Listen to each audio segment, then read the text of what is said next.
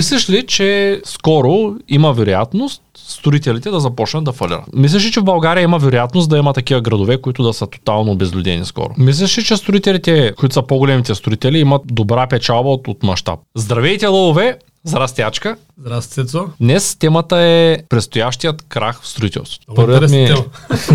Благодаря. А, първият ми въпрос към теб е, мислиш ли, че скоро има вероятност строителите да започнат да фалират? Много хубав въпрос. Ще се радвам да поговорим на тази но преди това трябва всички да харесат това видео, да коментират, да напишат отдолу строителство и да се абонират за канала, нали така? И да ударят един палец. Тук има няколко аспекта това, което ме питаш. Едното нещо, за да фалира една компания, може да има вътрешни и външни причини. Със сигурност в момента са заформа една така перфектна буря, да я наречем, от външни причини, които ще наценят много сектора строителство. Нали? Доколко добре е подготвена компанията, т.е. вътрешно как е структурена, от това ще зависи дали тя ще са, тия външни причини ще я докарат до фалит или не. Сега предполагам, че повечето не са много добре подготвени. Нали, така статистически. Било, защото не го очакват това да се случи. Било, защото го очакват, ама си мислят, че мине още много време. Било, защото очакват го, не си мислят, че мине много време, но просто не знаят какво да направят. Това също е доста възможно.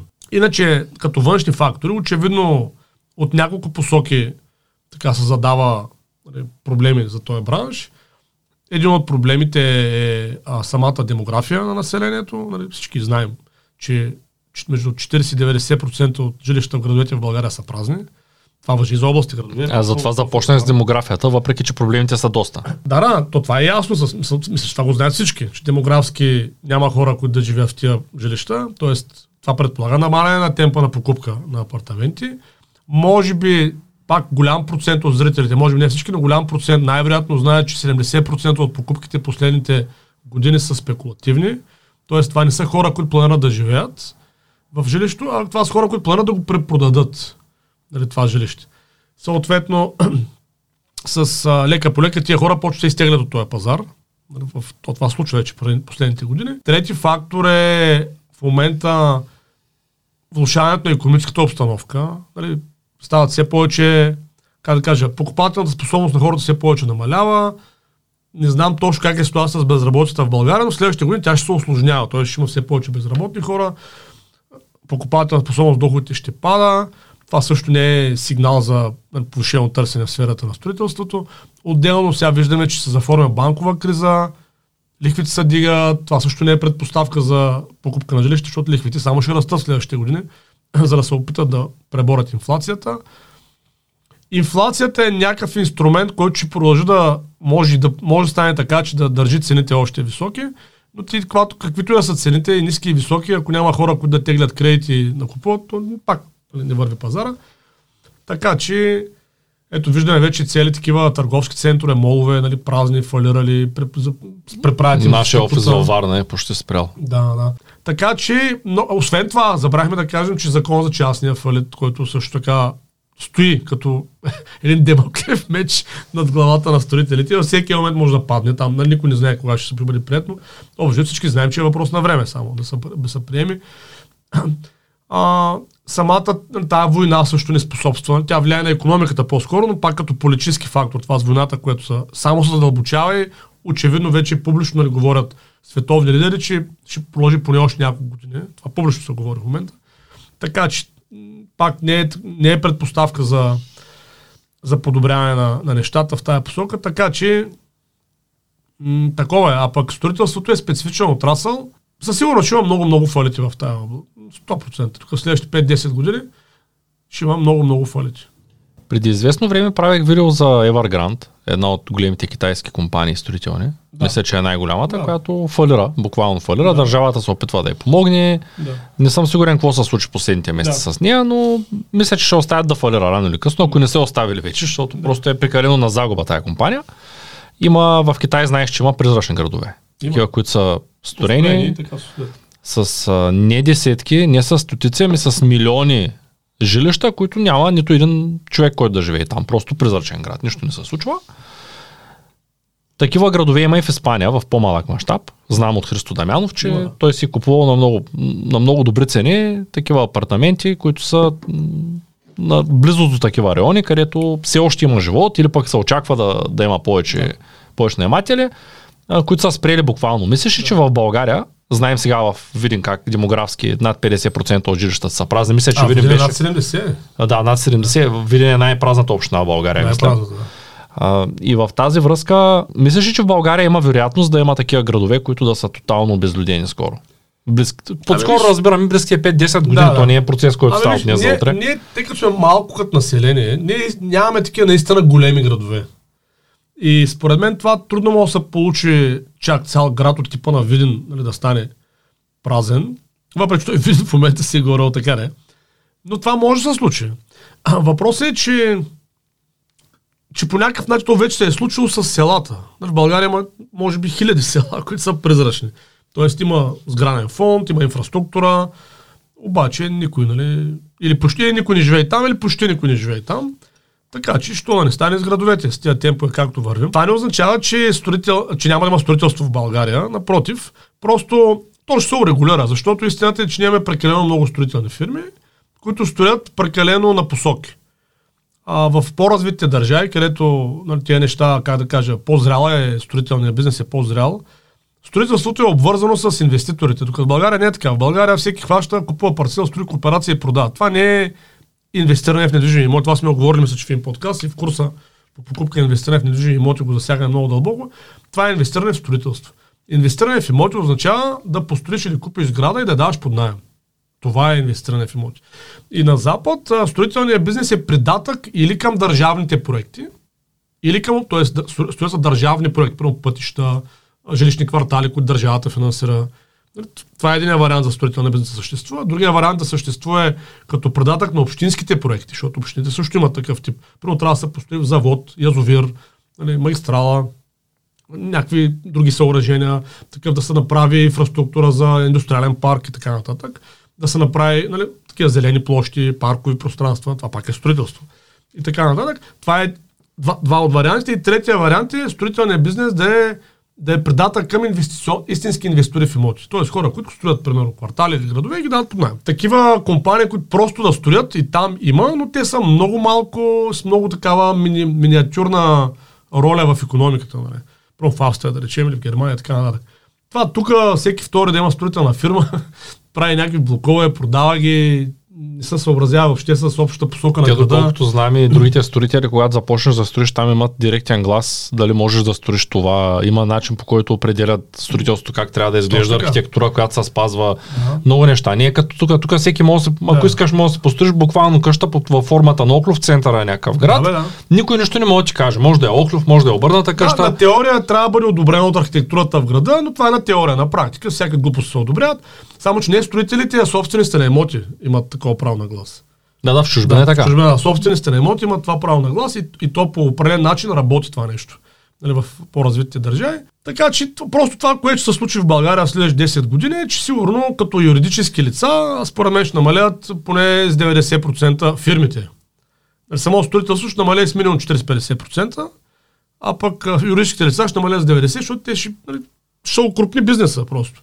Тоест големите ще пораснат, да. малките ще, ще останат на сухо, както при повечето бизнеси. Да, и тук вече зависи каква е вътрешната стратегия и вътрешната подготовка на, на фирмата, защото аз имам доста приятели строители и само двама инвеститори, които, нали, а трима вече станаха, инвестори в имоти, просто един е по-в началото и по-малък, дори два са така по-едри. И други не съм виждал, разбираш ли? В смисъл, всички строители, които съм виждал, те са просто строители. Те нямат някаква стратегия, фирмата, която ръководят, а, как да съществува в следващите 20-30 години. Защото ти в строителството имаш много високи постоянни разходи. А, не знам дали хората са замислили, те, които занимават строителство, знаят, там имаш много а, работници, защото все още голям процент от труда е ръчен в строителството. Имаш много персонал, имаш супер много машини, техника, която се ползва и съответно, тия неща, нали, техниката се купува първо на кранове или там бормашини, така тя се купува на лизинг, а пък служителите са нети. Съответно, ти имаш някакъв много супер висок постоянен разход. Значи, нормалният марш строителство, не знам дали знаеш, по принцип, Еми, да речем, като изключим някакви мега спекулативни измамчески. В България съм чувал за 50%. Да, да, нормалният марш е 20-30%. Нали? Мисля, не нормалният, е по-скоро средния, извинявам се. Има начин, разбира се, как той да се качи до 100% този марш с два подхода. Един е схемаджийски, който е масовия, нали, пести от материали, пести от това, дават се рушвети се дигне нали, котата или РЗП-то или там нали, някакви техники други се използват, а другия вариант да се строи с правилната инвестиционна стратегия, т.е. За, за правилния клиент по правилния начин, който клиент вече на база на това ще плати колкото му каже, защото не му трябва точно той имот. Няма много альтернативи и прави така. нещо по поръчка. Да. И просто според нуждите на дадена, дадена група хора. Това почти го няма в строителство в България. Нали, да се прави целево за наистина таргет група, която има нужда. Защото може би няма и много групи, които да имат нужда. Не, не, не, не е така. Всички живеят. Еми давам ти пример. Примерно, това не се осъзнава много от строителите, обаче а, в България една от причините да няма по-многодетни семейства е, че просто няма жилища за такива семейства. Това искам да ти кажа, че е, так му щях да казвам това на зрителите, тези, които не са си купили курс по финансова грамотност. Сега е момента да го направят. Първият линк в, в описанието на видеото. Това, което исках да кажа е точно това, че Строителите строят двустайни жилища, да. защото се продават по-лесно. Хората купуват двустайни жилища, защото са по-ефтини и са чули, че това е по-лесният вариант. Да.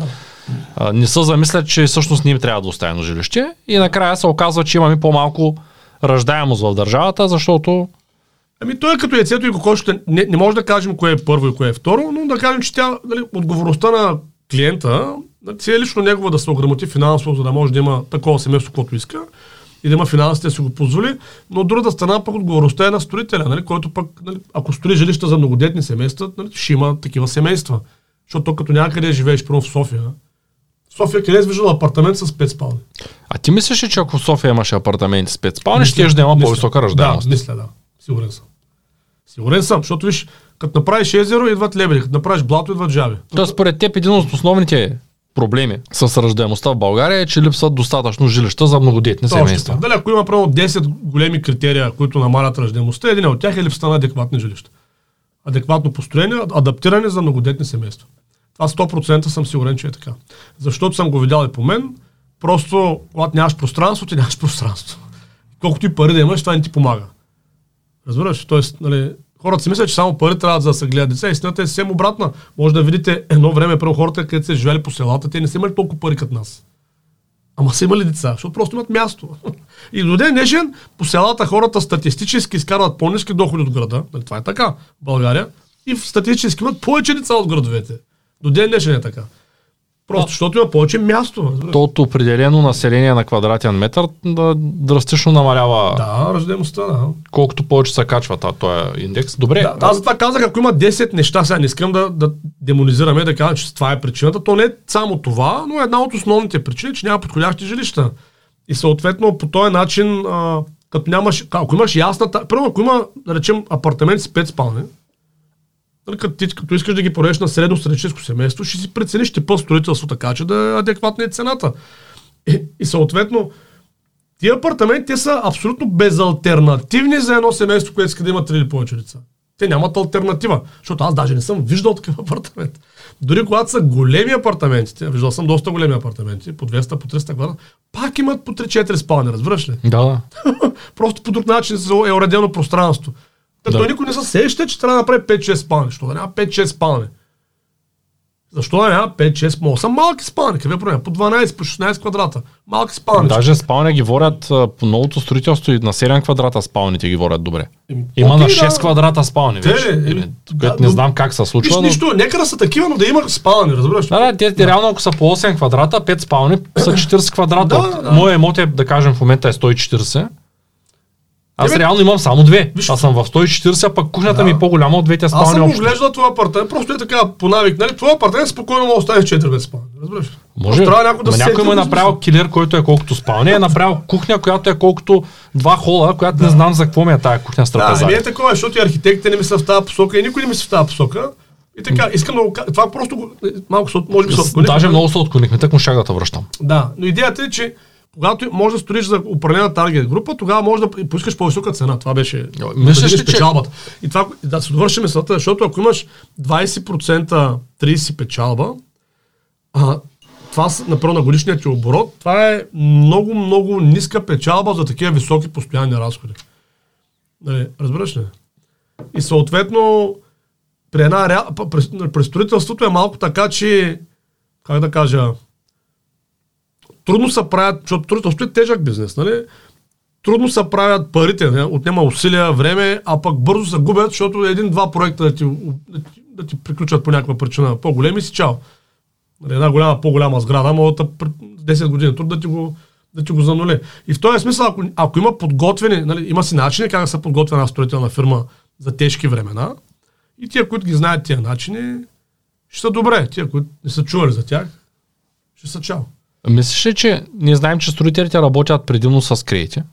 Това е така. Мислиш ли, че банката, ако намали пускането на кредити, нещата ще ще ескалират и голяма част от, от строителите ще се откажат. 100%. Няма да имат капитала 100, да го да, направят. 100%. Нали, те, те, може би, не всички строители работят, имаш предвид като продават апартаменти, че клиентите им с кредити купуват. Това ли То е така, да, да. Това ли искаш да кажеш? Да, да, всъщност да. те продават на зелено на клиентите, които дават пари да, посредством да, кредит и да, Знаеш какво се случва там? Сега не съм сигурен, зависи коя фирма как е организира. Аз не съм сигурен, че самото строителство е много обвързано с кредитите, защото допускам, че сега, без да съм се замислял толкова дълбоко, мисля, че един строителен процес може да се организира и без много, много кредити. Ами всъщност аз... С продажба на зелено и с отложени плащания за материали и така нататък. Да, но аз продавам... Точно така. Аз познавам няколко големи строителя, които обикновено правят така. Търсят на зелено да продадат в началото. Хора, да, които не имат ползват пари, кредити, да. Да, като им дават някаква голяма отстъпка от да. крайната цена на имота и после се опитват да добутат до акт 14, 15, 16, там зависи да. коя банка как трябва да го кредитира, за да могат да вземат кредитиране да довършат и там продават вече на втора фаза, продават с малко по-малки отстъпки, отколкото да, на зелено. И идеята им е колкото са може по-рано да вземат пари, за да могат да продължат строежа и да, да. вземат още за строежите. Да, да, да, че по един друг Няма начин... как да го направиш е така една сграда с... Точно така, да по един или друг начин е свързано с кредитирането, без значение дали още в строителството ти трябва някаква форма на кредитиране, банково говоря, дали, дали по време на продажбата разчиташ на банково кредитиране на хората, които ще купят. По някакъв начин е много свързано с кредитната система. Строителството по начина, в който се прави в момента. И, а тя върви, кредитната система върви към зануляване. Всички вече виждаме, че се разпада тази доларовата система в момента в света. Банковата система почва да се разпада в света в вида и в... Не, че няма да има банки, те някои хора ме питат, вярно ли, е, че няма да има банки? Не, не е вярно, банки ще има. Винаги ще има финансови институции под някаква форма. А, но в този вариант, в който беше до сега, нали, потребителски кредити, ниски лихви, ниски лихви ипотечни, 100 годишни ипотечни кредити, там 35. В Япония има 100 годишни, между другото. Да, да. 35 годишни. Това, е, това приключва. Нали. Това вече тая ера приключва лека по лека. И в този смисъл ще е трудно, ако един строителен бизнес е базиран на това, аз затова винаги казвам, че едно от основните неща за един строителен бизнес да е успешен и устойчив е да от услугов бизнес, защото строителство, ако го правиш само да строиш да продаш е услуга. Той не е истински бизнес. Трябва, трябва от услугов бизнес да се превърне в продуктов бизнес, което означава, че трябва да почнат хората, такива компании, да мигрират към компании, които отдават под найем, т.е. да станат истински инвеститори. Това е един от ходовете. Има и други, нали? но това е един от ходовете, които трябва да направят. Мислиш ли, че строителите, които са по-големите строители, имат а, добра печалба от, от мащаб? Печели са строителство от економия от мащаба? Е, печели със сигурно. То няма как. То всяка индустриална дейност печели от мащаба. Тук вече зависи как... Тук не знам, нали, не мога да кажа средно. Защото като знам подготовката на средностатическия строител, която е никаква, говоря за професионалната подготовка, като бизнесмен, не като строител или там, ясно, че те хората се разбират. Някои. и от строителство разберат. А, но въпросът е, че повече нямат професионална бизнес подготовка, което означава, че най-вероятно нали, не са предвили всички сценарии, най-вероятно не им е добре направено ценообразуването, най-вероятно инвесторския им контрол куца, най-вероятно маркетинг им гълта прекалено много пари. Нали, знаеш, той в една фирма, където знаеш какво правиш, почваш да разчиташ на някакви процеси, тип реклама, нали, защото това са пак продажби. Не можеш да се ценообразуваш добре, така че според мен е Абе, не, малко са фирмите, които правят повече от 20-30% според мен е печалба. Аз съм, Реална, нали? Чувал съм, че в България средната е 50, но не мога да кажа, тъй като аз не съм строител. Средната, какво значи това? Може би брутна, може би преди разходи, нали, нали сещаш, що... Мислиш ли, че сценария в Америка, който Само беше... ще кажа, че а, а, днеска студента говорих с един човек, който има относително голяма строителна фирма, примерно 120 милиона годишен оборот, мисля, че е прилична така фирма. Той има около 20 милиона преди разходите и около 11-12 милиона след разходите. Това е преди данъци. След данъци, значи говорим за 6-7 милиона, говорим за 5-6% до 7 годишна печала. Да, защото той има много разходи, които не ги. Тоест той ги е сметнал, за да ти го каже, но в повечето случаи хората гледат оборота и казват супер съм. Да, искам да кажа, това е голяма фирма, нали, смисъл с 200 човека работници, нали, не е малка фирма. И това е. Реално, правиш 6% върху оборота. Това, това е далече от 50%. Нали, разбираш, това искам да кажа. 50% и нагоре е възможно само и единствено или с схема. Нали? Схемата, както казах, може да бъде. Дигаме котата от 4 да става 12. или резе пето, или лъжим в а, материалите. Нали, инженери и архитекти са казали толкова желязо на, на квадратен метър, на плочата, ние правим на половина. Той е казал 9 см плоча, ние правим 6. Тук имаше в Шумен, между другото, айде да правя негативна реклама, но имаше една сграда, точно се строеше няколко етажа и още в грубия строеж бяха са наклонили плочите. Бяха лътнали, разбираш такива. Как се казва това, не? Като пропадат. Да. И тази града трябва да се събори. Обаче сега, защото явно е някаква схема, продължи строежа. Довърша го, довърши хората го. живеят. Не знам дали живеят, то това беше наскоро да е довършено още, но това се случва, разбираш ли, реални, реал, реални факти. Тоест някой там се е опитал е това да направи, да, да, от една кооперация да направи някакъв голям процент, пестил, пестил, пестил, тя ще падне нали, от пестене. Това е един вариант с схема. Другия вариант е с много добра стратегия за задоволяване на конкретни нужда на конкретен клиент. Примерно, не знам дали знаеш, кои са двете най-големи в, в, урбанизирана среда, кои са двете неща, които най-много причиняват болести. Влушаване на здравето като цяло. Най-вероятно първото е, ще пробвам да позная, при заселването. Така. Много хора живеят на да. малко място. Да, двете неща, които най-много влушават здравето всъщност в градовете, това са мръсния въздух и шума. Като не е ясно кое е повече, шума или въздуха. Нали? В смисъл, че може би шума е дори в по-голяма степен. И това е голяма изненада за много хора. Ние в курса по покупка и инвестиране в недвижими имоти имаме цяла лекция за шума. и те са такива изумени хората обикновено. Някаква статистика им дадем. Всъщност шума изключително много вреди на здравето. И като децибели, нали, т.е. ако е прекалено шумно, и като интензивност. Шума е различни видове. Нали, има такъв шум, който е, деца се продава по въздуха, има шум, който се продава чрез вибрациите. И жилищата, за разлика от въздуха, от частотата на въздуха, което много трудно може да го контролираш това, защото нали, като е мръсен въздуха, просто е мръсен въздуха. Там, къде живееш, ти можеш да слагаш филтри, милта и така нататък. Има някакъв вариант за подобри, но не чак толкова. Шума може много да се инвестира в това. Значи има системи за изолиране на шум, за жилищно изолиране на шум, които свалят до 62 пъти шума. Мога да направиш подводница, където и да си. Нали, на, на, на някакво кръстовище дори ти апартамент. И ако човек го знае това, прави такива жилища, добре изолирани и го продава консултативно на клиенти си, като им обясни, че да, него жилище е по-скъпо, обаче той е вложил такива и такива материали, децибелите са на нула, като затвориш нищо не се чува, това повярвай ми, нали, като им обясниш колко това е вредно за продуктивността, за паметта. Има статистики децата, които в, в такъв тип среда в, в къщи учат, запомнят в пъти по-малко деца, които са в по-тиха среда. Просто ли това паразитния шум, разбираш? Нали, коли, моли. Истината е, че някои свикват с шума и свиквайки за шума не го забелязват и си мислят, че той не им пречи. Аз познавам такива хора. Да, да, но съм, е от, но съм пък от хората, които много ма дразни шума. Ти нали знаеш, че аз си правих изолация спалнята отгоре, отстрани, от всякъде. Да, да. А, за съжаление, повечето сгради в България не са добре изолирани. Никой не го знае това, което си говорим в момента. Хорих при няколко месеца, аз мисля, че ти бях разказал случая, хорих в а, Пловдив, сега ще направя безплатна реклама, защото съм много доволен, на а, един хотел, който се казва Double Tree Hilton, който е строен, имаме два такива в България. Първият е строен преди много години, още е нямал такъв стандарт. Да. Знаеш, преди 20 години, да. кой ги е гледал тези работи? Сега обаче са построили хотел, който е по най-високия стандарт, едно към едно, като цялата верига Хилтън, да. която е там, мисля, американска или каква е. Да. А, и попаднах на този хотел, защото трябваше да отседнем спешно в Подив. Минавайки се оказа, че трябва да остана там за една среща. Взех първия хотел. Нямах, нямах възможност да се обаря на приятел или някъде. Реших, че ще се отседна там. Беше най-новия хотел там, реклама, букинга там, най-новия хотел. Влизам в хотела, последната стая казват, че съм взел и си представям, че работа е много зле. Още в фоето едни възрастни хора крещят, някакви ветерани, някакво състезание по а, борба. Ага. Мисля, че е имало световно, такова, на някакво на високо ниво. Крещят по коридорите, черпят се след състезанието. Да, и аз, и аз викам край. Тук приключих. Нали, просто защото знам, че няма да мога да спя.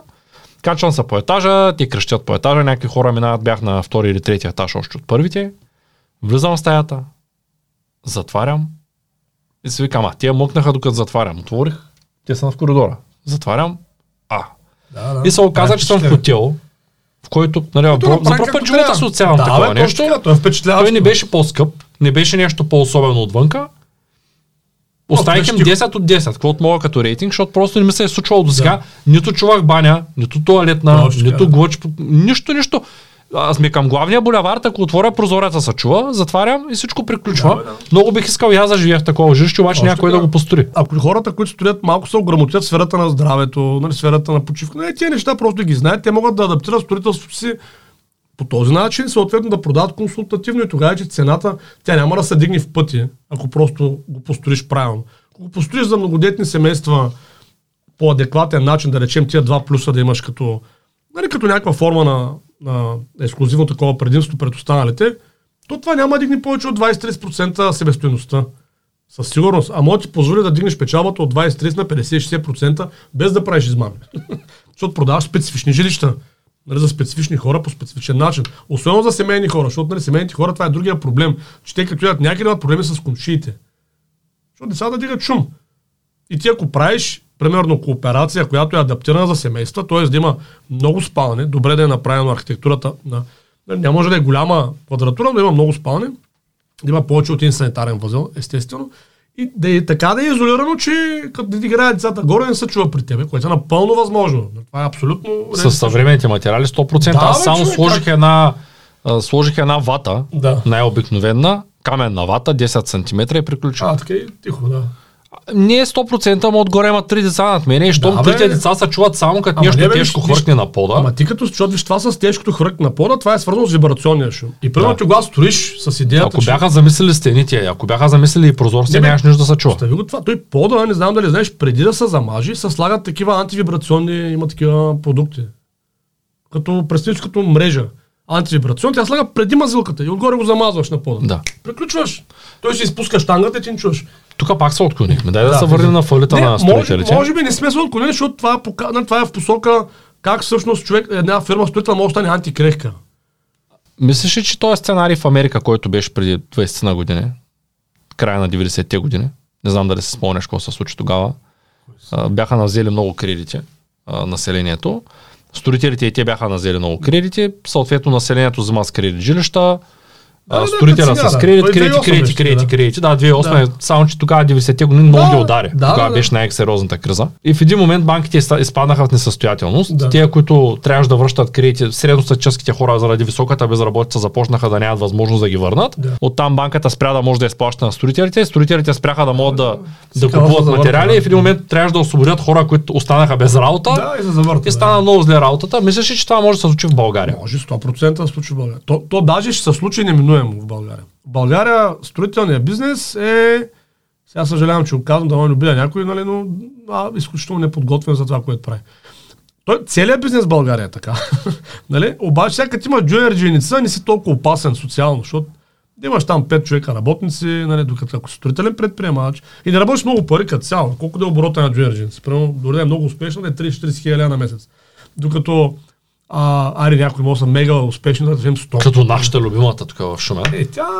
А може да е на 100. Не, не. Надявам се. Не. По-скоро към 20. Нали, горе-долу на око така.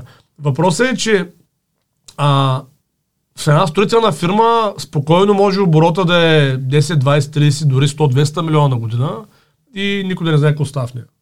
Това е напълно възможно.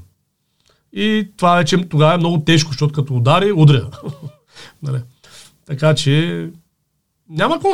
Ще го има това, просто на време, който се усети, си смени стратегията, ще му е по-лесно. Който не се усети. Тук, значи стратегията, просто най-важно за тия хора, на строителите, е да си осигурят дългосрочно да имат работа с прилични печалби. Е, това е най-важно за тях. И някои ще тръгнат към държавните поръчки, но там не могат всички да се наредят. Нали? Някои ще тръгнат към общинските и там всички не могат да се наредят. Огромният процент, нали, които в момента съществуват, работят с частния сектор. Там ще трябва да се адаптират, да са такива по, по-финансово грамотни, по-социално грамотни, малко да се запознаят с статистиките от НАСЕ, Националния статистически институт, на курса по покупка на инвестиране в недвижими имоти, на първите няколко лекции са изцяло статистика. И съответно, спорям след първата лекция, питам ги там хората, викам как е, нали? Как ви се стори? Един, а те повечето там, всъщност, не, поне 50% са си инвеститори в имоти, т.е. или строители, т.е. хора, които вече го работят това. Нали, смисъл, от години, доста, някои от тях. И един, един пише, са изключително интересно, но малко плашещо. а викам, човек, тук не е идеята да се плашим на този курс. Аз просто запознавам с официална статистика. И това, че някой може да инвестира, примерно, сериозна сума пари, да речем 2, 3, 10, 20, 30 милиона, без даже да направи труда да провери какво прави. и нали, в каква среда го прави, си е негов проблем, тази информация е публична. Не. То това е така, защото се спряга, че имотният бизнес винаги е бил най-големия бизнес в света. Да. И в имоти има най-много затворени пари. То е така, да. И оттам вече е факт, стигаме до извода статистически, че ако най-много пари има в имоти, то не може да сбъркаш, като даваш парите си в тях. И да, ама статистически пък най-много там бъркат хората. Той е, по-скоро логиката е обратната, че където има най-много затворени пари, е логично да има най-много потенциал за грешка. Всъщност. Сигурно е така. Еми така, разбира се. Най-много хора в света са пострадали от грешни инвестиции в имоти. Нали, според те, колко, колко са пострадали повече от, от инвестиции в имоти или от инвестиции в онлайн търговия? Статистически. Аз мога да кажа, че според мен най-много ще пострадат от криптовалутата. не, ясно говоря. Като бизнес, нали? Че, Бъдеще. И аз да кажа, причината не е, че онлайн да, търговията е по-безопасна, причината е, че по-малко хора се занимават с онлайн търговия. В такъв смисъл, от хората, които занимават с имоти. Нали, като аз за инвеститор боря всеки човек, който си е купил жилище. Той дори за себе да го е купил, той е инвеститор. Той е направил, може би, най-голямата финансова сделка в живота с тази покупка. Да, да, със сигурност. Да. Изгарнал е 100, 200, 300, 400 хиляди. И ако не знае кой е направил, това си е негов проблем. Според мен за 300 хиляди може да отделиш няколко часа да се пороеш в Националния статистически суд, дори може би да отделиш няколко месеца и изкараш някой курс да разбереш всъщност в какво се забъркваш. Много е странно, че такива сделки, защото аз познавам доста брокери, такива сделки за много пари, хората не ги вземат с голяма лекота. Имам доста приятели брокери, които са ми разказвали истории от рода на воря клиентите вечер в сграда срещу гробищата, аз това съм ти го казал, да. За да може клиента да не види, че има гробища и той няма проблем, нали, влиза, гледа, не вижда гледката през тераста, купува, на следващия ден се оказва, че като отиде на свето, или там няколко дни по-късно след сделката. Нали? И това е нормално. Според брокера това е нормално. да, да. да трябва да скриеш от клиента къде е, къде е гледката. Да. Просто ти не знаеш къде е гледката. Да. От друга страна, пък клиента няма никакъв проблем да вземе, щом се продават такива жилища, да вземе решението ето така. Разглежда го, е, добре, 150 хиляди евро, имам 30 хиляди лева там първоначална вноска в джоба. Да. И това, това аз не мога да си го обясня как се случва. Хубаво е човек да помисля. Да, но работи с навици, но си прав. Странно е. Според мен наистина човек трябва да се подготви за такава сделка. Се подписваш на сделка, в която ще изплащаш това следващите 20 години. Тоест да. ти разменяш 20 години от живота си и то най-активната част от живота си за тая котия. Да, бе, да, бе. И би трябвало тая котия да я огледаш много добре. Еми, комплексно е, но то е, всичко е, цяло може би корена на този проблем е липсата на на истински инвеститори в имотите в градска среда. Пък и в селска, нали? Много са малко инвеститорите. Нали, които наистина планират тези апартаменти или жилища там без да ги отдават под найем. Хората планират да... Нали, пазара се управлява от строителите в България и то е... Оттам тръгва целият проблем. Но нали, отделният клиент, разбира се, може да е по-осъзнат. Той за себе си може да направи правилен избор. Ако аз съм един строител, който не е напълно наясно, обаче виждам, че тези неща ще приключат, започвам да осъзнавам всички тези проблеми, какво трябва да направя според теб като крачки, за да оцелия на пазара? Ами, зависи на какво ниво си, нали, като образование в сферата на бизнеса, но нали, ако гледаме средностатистическия строител, който няма специализирано образование как се прави бизнес, според мен трябва да отделиш една-две години да се образуваш в сферата на бизнеса. Може да го направиш при нас, в българска образователна кибернетика, може да го направиш на друго място. Нали? Просто трябва да отделиш някакво време. Според мен е реалистично една-две години. Не става с два уикенда или с една седмица. Две, една-две години до три е съвсем реалистично. Не нали, говоря за базови неща. Нали, бизнес планиране, търговски умения, финанси, лидерско управление на екипи, някаква фора на менеджмент. Може покупка би, инвестиране в имоти? Ако е при нас, да, ние имаме такъв специализиран курс, много подходящ за строители, покупка инвестиране в Добре ли е да купя целият бъндъл тогава? Да, бе, естествено. И да последвам втория линк в описанието да, на видеото. Естествено, въпросът Но... е трябва да си го планираш като време, защото хората, които занимават строителен бизнес, рядко имат много време. Аз познавам ежедневието на тия хора. И Бъндала, нали, едновременно не мога ги караш тия курсове. Това не е като да имаш половин ден. Ема ти ако ги купиш днес, къде се оставате за бъдеще? Да, да, ясно. Така, да, в този смисъл, но трябва да си... Виж, за тия хора проблема ще е да планировката. Нали? Те това... Не наплатят курсовете. Не, не наплатят курсовете. Нека да ги платят на планировката, как да си го планира в ежедневието, така че да, наистина това нещо да стане част от неговото ежедневие, за да може да му е полезно. Аз вчера съм видях един друг приятел, който има едно малко производство и той е толкова различен свят. Той примерно до обяд ходи на фитнес, после някаква оперативчица с екипчето към 12 часа. Някакъв е такъв бизнес, разбираш ли, върти. Нали, той толкова и върви, не, но това е другия. Строителния бизнес няма такъв.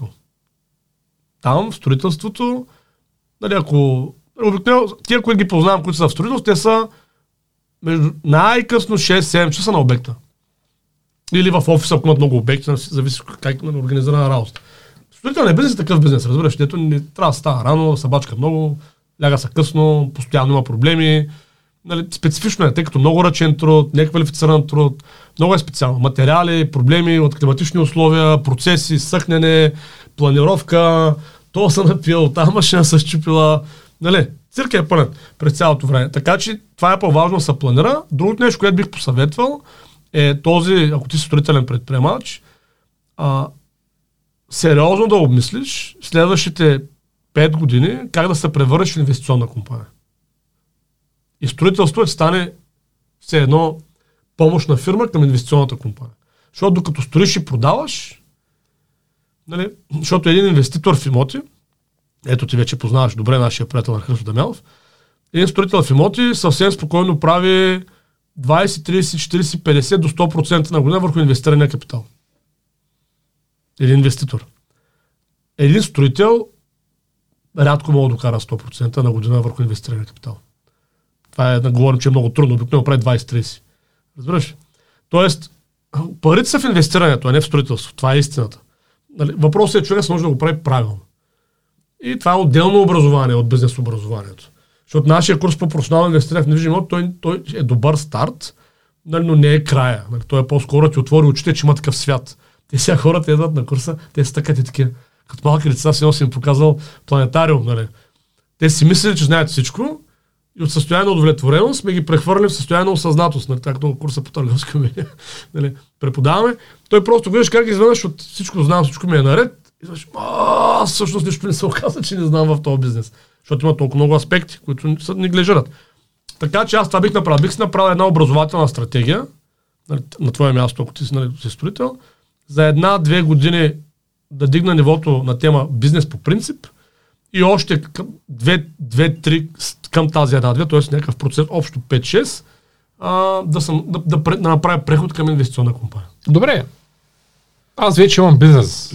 Да. И работим и бизнеса. Осъзнавам, че да. може би няма да работя още дълго. Да. Защо ми е бизнес планиране?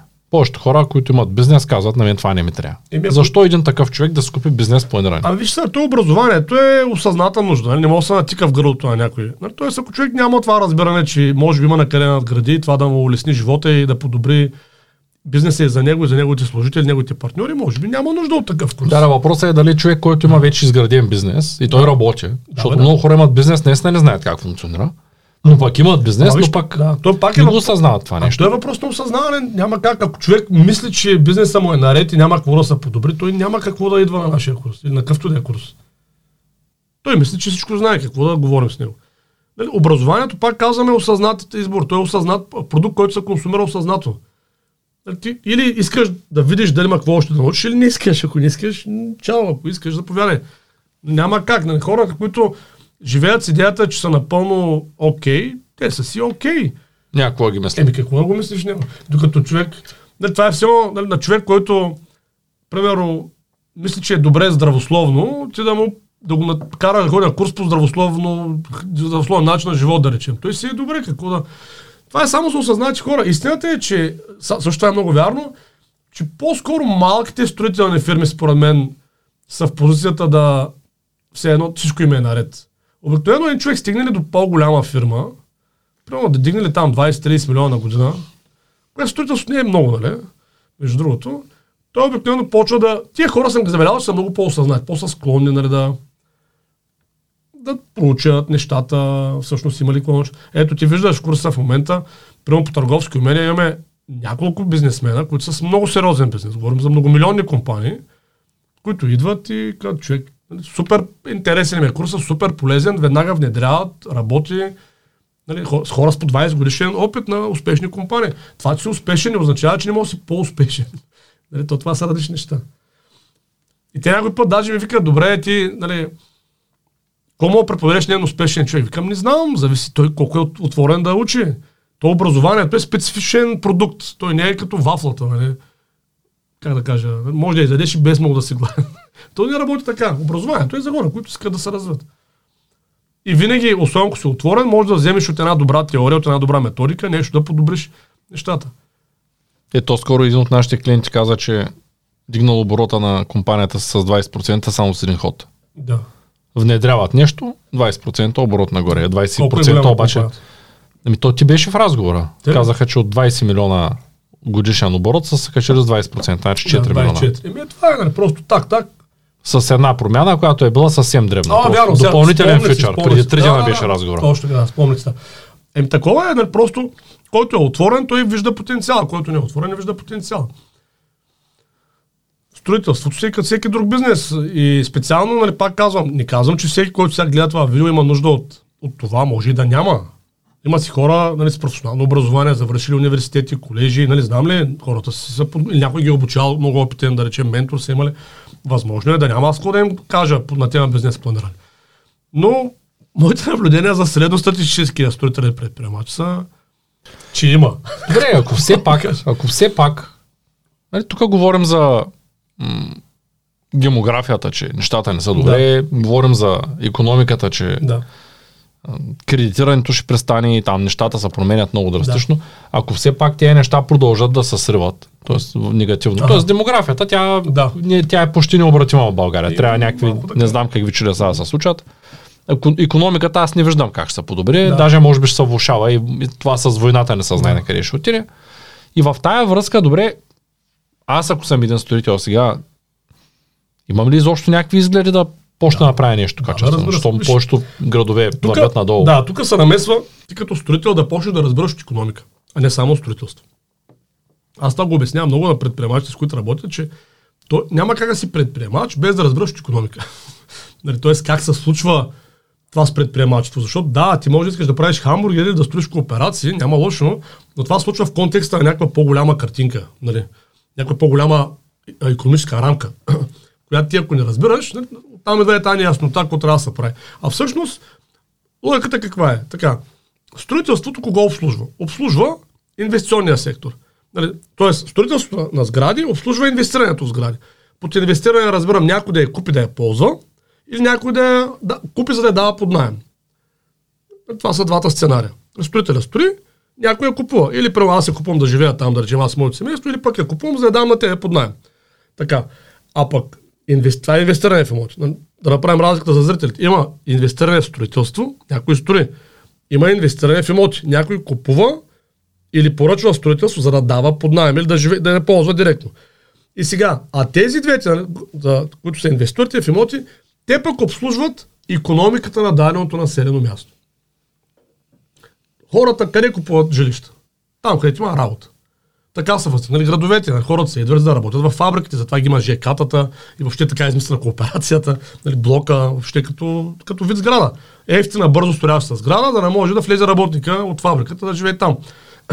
Съответно, за да може и строител да си гарантира, че има какво да строи, той трябва под някаква форма вече да е обвързан с инвестирането или да го прави той, или да работи с такава компания, нали, с такъв тип партньор. А този пък неговия партньор, който ще отдава под найем, той трябва по някакъв начин да е обвързан с економиката на даденото населено място. Пример. Искаме да строим а, примерно кооперации с апартаменти. Намираме инвеститор, който да ги дава под найем.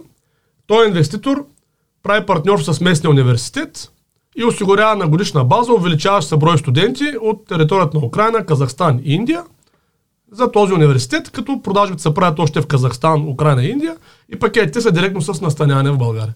Това се прави в България. Примерно в племен, нали, нашия приятел гената, нали, така работи с такъв, такъв ти брокери. И по този начин, ето, ти имаш ангажимент, имаш университет, т.е. това е бизнеса, това е економиката. Хора идват от чужбина да учат в България за ботехника и медицина. Примерно, това е много популярна, нали, много интересна специалност. В България много добре работи това нещо. И в уни... някои държави липсват такива университети. Македония, Украина, Казахстан, Узбекистан, Индия, Китай дори. Липсват такива университети, няма достатъчно. Хоп, прожаш да докараш студенти тук и ги настаняваш в твоите си кооперации, които си строиш за тях. И по този начин строителя може да има за 10-20 години напред осигурена работа.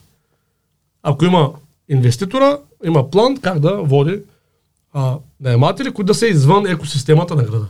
А то трябва да се внимава с тези неща, тъй като забравих, наистина забравих да. кой е а, града, който е бил до заворите за автомобили. В да. Америка имаше един град. Детройт. Детройт ли беше? Mm-hmm, да. Където е изключително сериозно строителство е имало. Да. В един момент бизнеса с автомобили запада. Се изнася. Той не запада, изнася се на други места. Да, да, той не, не, че запада ми се премества производство другаде да. и в един момент се оказа, че града се опразва. Да, бе, той Манчестър е така в Англия, да.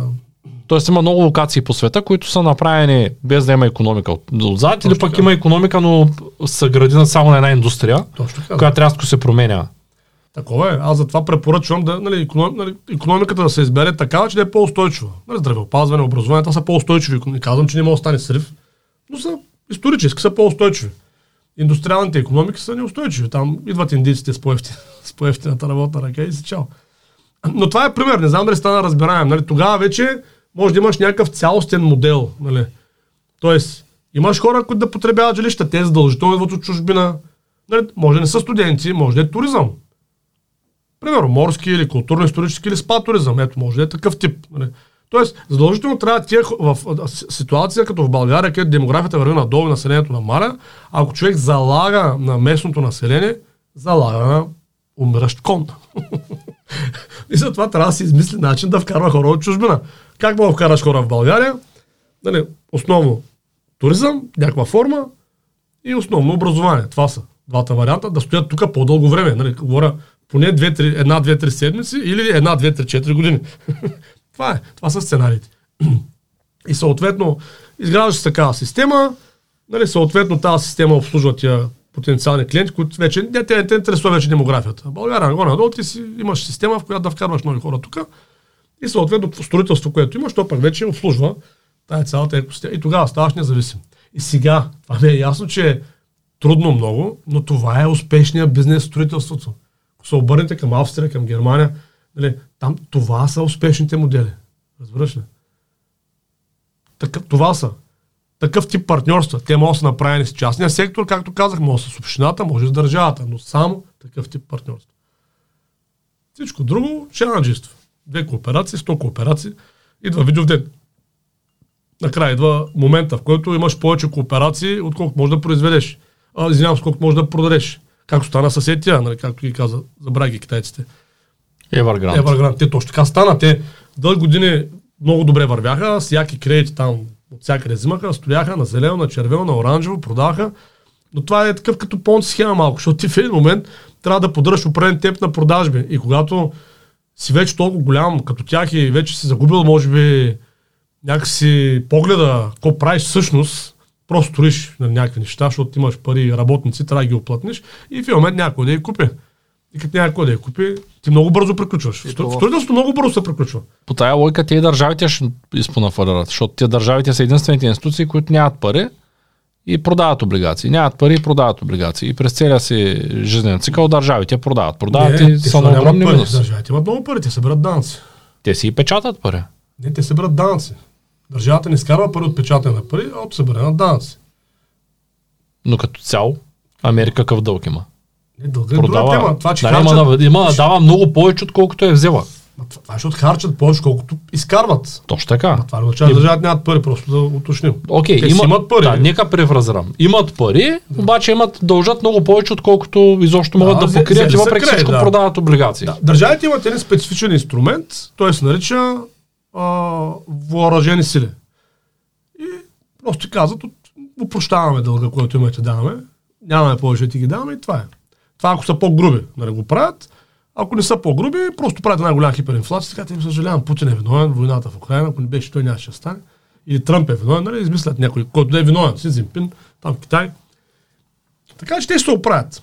С една голяма хиперинфлация, сега ще нагласят, няма страшно за това. Това е друго. Има ли шанс за нова праска? А, не, той е 100% в този шанс. От 4-5 години го говоря, нали, 100% е този шанс на опраска. Те почнаха с инфлацията от, пред, нали, от пандемията насам. Няма къде да хванем. просто, нали, просто ще сме приключили. Ще има много голяма инфлация. Може би ще има сега ще имат, според мен ще се опитат да я държат 3, 40, 50, 60% няколко години, докато свърши войната, когато свърши 3, 4, 5, 6 години, след това ще не издумкат едно хубаво и ние вече сме уморени от войната. Не са умрели хора, фокуса ще е съвсем друга на обществото и ух, едно измитане на цялата история на ново. Вчера говорих с Янито, че един бекон в билата, който си купуваме редовно, като сме се запознали при не запознахме преди две години и половина, бил на промоция бил и под 2 лева, 1,80. Да. В момента го взехме на промоция за 5,60. И тя каза, знаеш, аз не помня много цени, ама на това му помня цената, вика, беше, вика, 1,80, 1,90 на промоция. Смятай от 1,80 до, до 5,60. някой да... Но хората много често те, те бързо свикват с цените да. и просто не го виждат. Ти свикваш да го купуваш. Не, то виж, това е, е биологичен как да кажа, биологичен похват, а, еволюционен похват, който просто политиците много добре използват. Нали, принципа на сварената жаба. Не значи една жаба, като я сложиш в студена вода. Постепенно като я нагряваш. Да, така, тя умира без да забележи, че умира. Нали, наистина се сварява. Тя може да излезе, ама не, не усеща всъщност, защото ти постепенно рецепторите свикват, свикват, свикват и в момент тя умира. Това е факт. И аз съм така сутрин с студената вода. Ако я пусна рязко студено, не мога обаче на три пъти успявам. А, така. Еми, така сме всички. И съответно, човек като е по-неосъзнат и няма някаква ясна стратегия в посока на личните си финанси, да речем. Ако не ги записва, не ги е, записва, това, няма, не само няма ясна стратегия, какво иска да постигне с тях, просто пестява някакви пари или просто работи нещо, няма ясна стратегия, той няма ориентири, по които да са, цяло да се ориентира какво се случва. И така, така че ще не изгърмят много сериозно с инфлацията, няма проблем за това, но, как да кажа, това ще удари много тежко, защото за строителите говорим. Не? Нали? Просто строителството, може би, тя е хубава тема, защото това е такъв много ключов сектор, строителството. Ключов за економиката. Той е голям, много работни места създава, нали, създава някаква добавена стоеност, създава, той е реална економика, нали, някакви реални условия, реален, реална фабрика, реален магазин, реално жилище. Проблема е, като не се прави разумно, си е малко хаотичен процес. Благодаря ти много за гостуването. Моля, ти благодаря. Не забравяйте да споделите видеото с приятели, да разгледате нашите курсове в bok.bg и да гледате ето това видео с Ангел Тодоров.